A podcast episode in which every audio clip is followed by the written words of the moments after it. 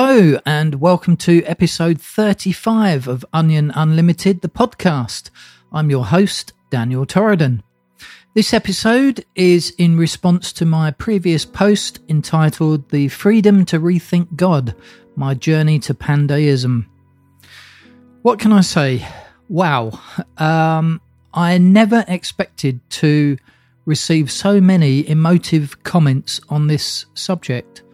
Most of them have been from Christians who have expressed that I have now lost everything God, my salvation, my eternal life, even. Some commenters have been a bit vague and just told me Jesus is Lord for some reason. I'm not really sure how that helps anything, but I honestly never thought that declaring myself a pandeist would result in so many comments and direct messages, not all particularly positive, but it has.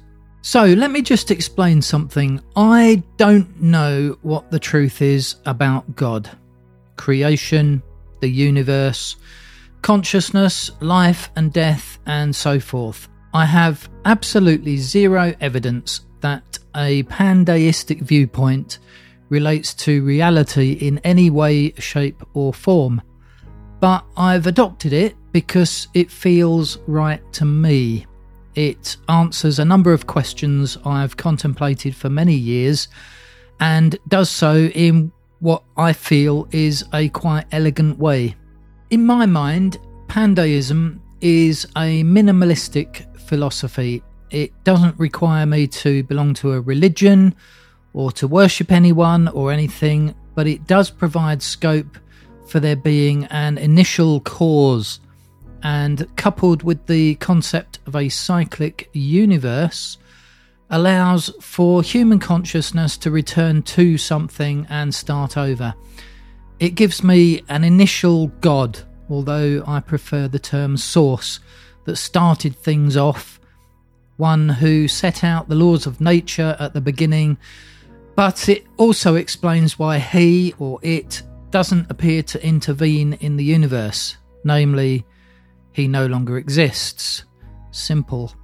His becoming the universe and everything in it, including us, makes a great deal of sense to me.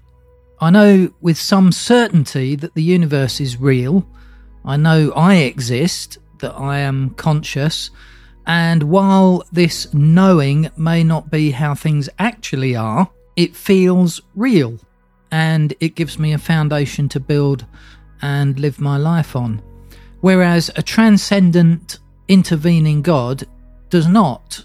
I simply see no evidence at all of that on a day to day basis, and it really adds nothing to my life.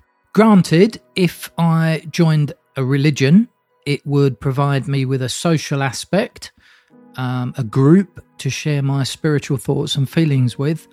But I feel I can do that anyway. I have great spiritual conversations almost every day with people.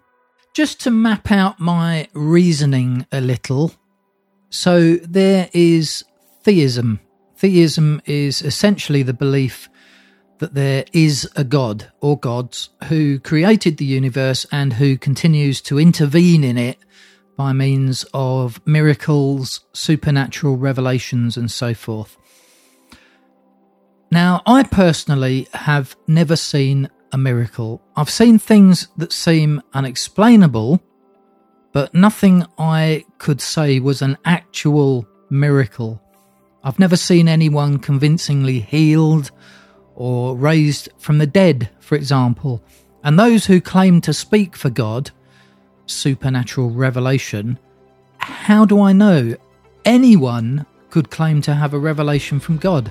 I could. It doesn't mean it's real.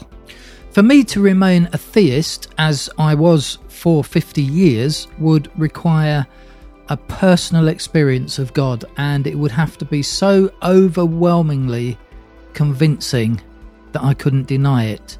Now, as a Jehovah's Witness and as one of the anointed, I felt I was born again and I experienced what I felt at the time was the indwelling of the Holy Spirit, which lasted for some 15 years. But to be clear, I never viewed this experience in the way that a typical Jehovah's Witness thinks of it. For example, I didn't believe in the 144,000 doctrine. I actually identified as a born again Christian, just trapped in a cult. I used to listen to Christian music in private. I frequented Christian bookshops and chat rooms, and I had many a conversation with other Christians of many denominations or none. I do still believe I had a spiritual experience in 2004, but I no longer think of it so narrowly as being a Christian experience. I believe it was some kind of spiritual awakening and that I interpreted it at the time within the religious framework I was familiar with. But all that said, that does not mean that God exists. What it means is that in 2004, I had a spiritual experience. I was engaged in much prayer and Bible reading at the time, and I felt my spirituality ascend a level. That's it. It may be that I was connecting to a universal force of some kind, a residue of an initial spirit being or source, or I may have just been imagining things. The experience I felt was very real. I felt connected to all that is. But as time's gone on, I've realized that simply feeling the spirit or whatever doesn't in itself mean that Christianity or any other religion for that is wholesale the truth.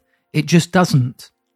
To be fair, my experience of religion has been a bad one. I was a Jehovah's Witness for 50 years, during which time I felt spiritually suppressed, uh, suffocated, to be honest.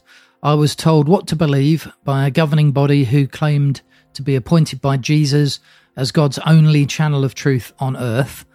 I was never allowed to question what was presented as the truth, and I was even mentally abused when I did dare to question. Now, that put me right off Jehovah's Witnesses and religion in general.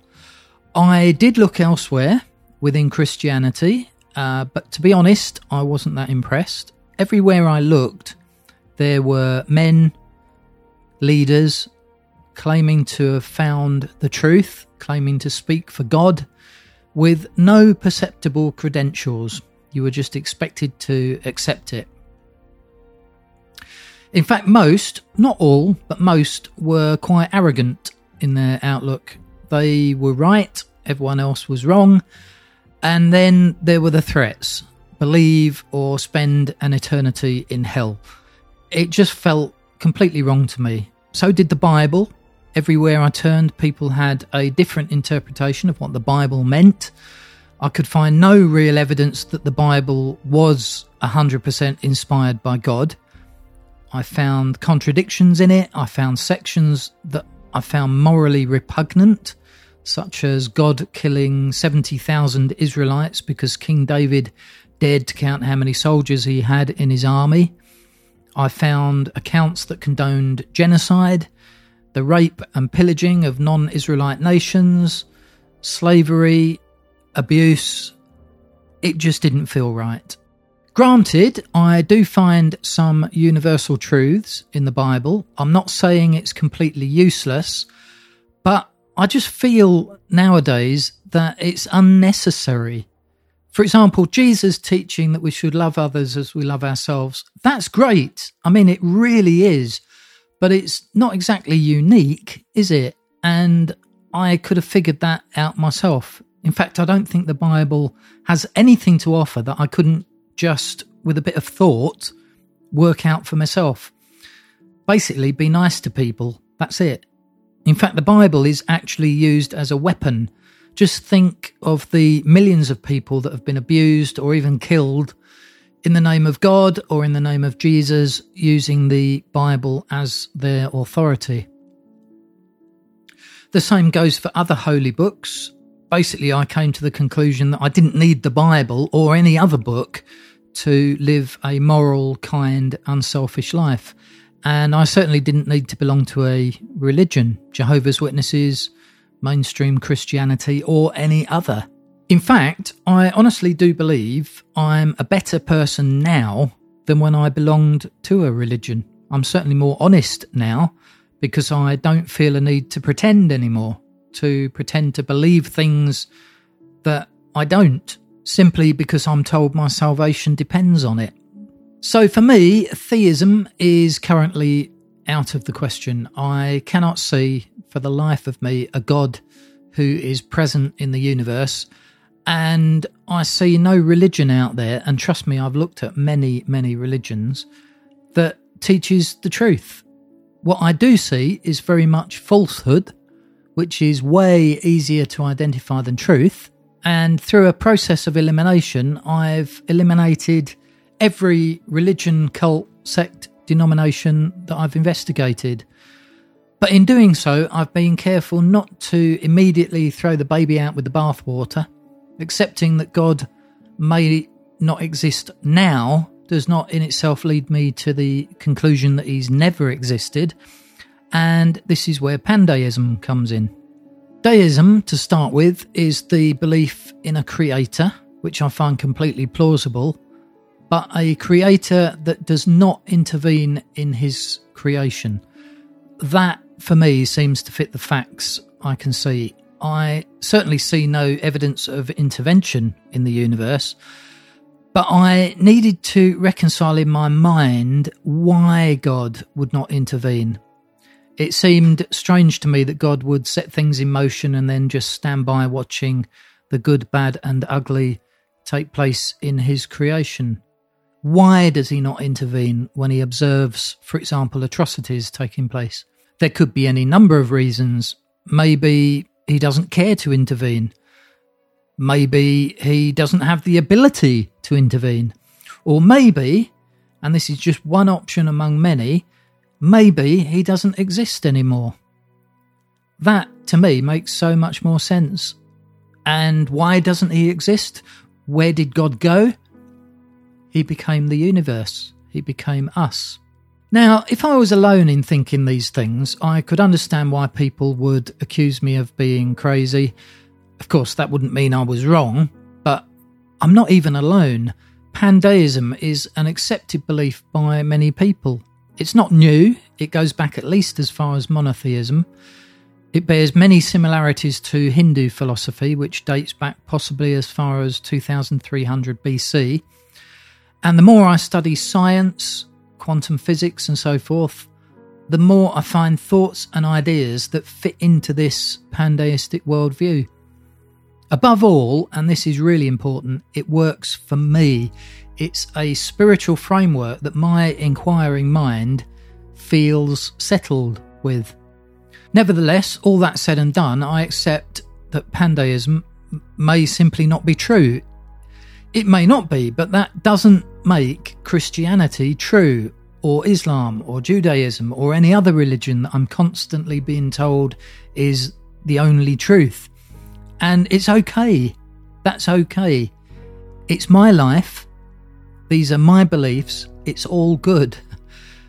When religious types come onto my Twitter feed and start telling me I'm going to hell for giving up on Jesus or that my pandeistic views are just a reboot of paganism, as if I should be embarrassed by that, or that I've lost everything God, my salvation, my eternal life. This does nothing to make me think those people have the truth. Absolutely nothing. In fact, it completely turns me off because I spent 50 years being forced to believe things by men who claimed to be God's only channel of truth on earth. I have met some Christians who are humble, not forceful.